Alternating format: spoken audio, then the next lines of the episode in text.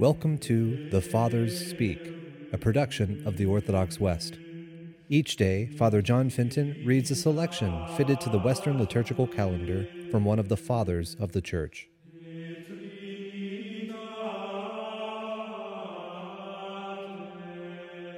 On this Holy Monday, let us listen to a portion of a sermon by our Father among the Saints, Augustine lest men should think that he had become a phantom because he was risen from the dead, Lazarus was one of those who reclined at table. He lived, he spoke, he feasted. The truth was made manifest, and the disbelief of the Jews brought to confusion. Jesus then sat down to table with Lazarus and the rest. Martha, one of the sisters of Lazarus, served. But Mary, the other sister of Lazarus, took a pound of ointment of genuine nard of great value, and anointed the feet of Jesus, and wiped his feet with her hair, and the house was filled with the odor of the ointment. We have heard what was done. Let us seek out the mystery. Whoever you are who would be a faithful soul, with Mary anoint the feet of the Lord with precious ointment.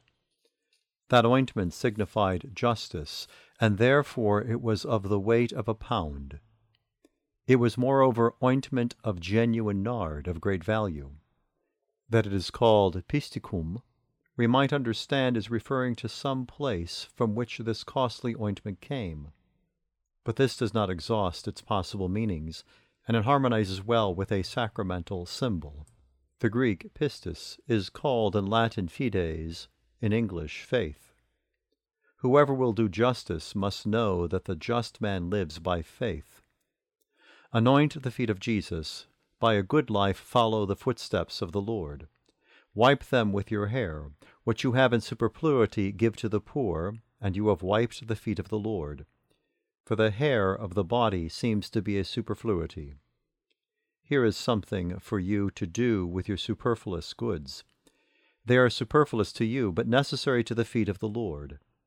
It may be that the feet of the Lord upon earth suffer want. For of whom, if not of his members, will he say on the last day, As long as you did it to one of the least of these my brethren, you did it unto me? You spent your superfluous riches, but you rendered a service to my feet and the house was filled with the odor. The world was filled with the good fame, for good odor signifies good fame. Those who live evil lives and are called Christians do an injury to Christ. Of such it is said that through them the name of the Lord is blasphemed. If through such as these the name of God is blasphemed, through good men the name of the Lord is praised. Listen to the Apostle he says we are the fragrance of Christ in every place.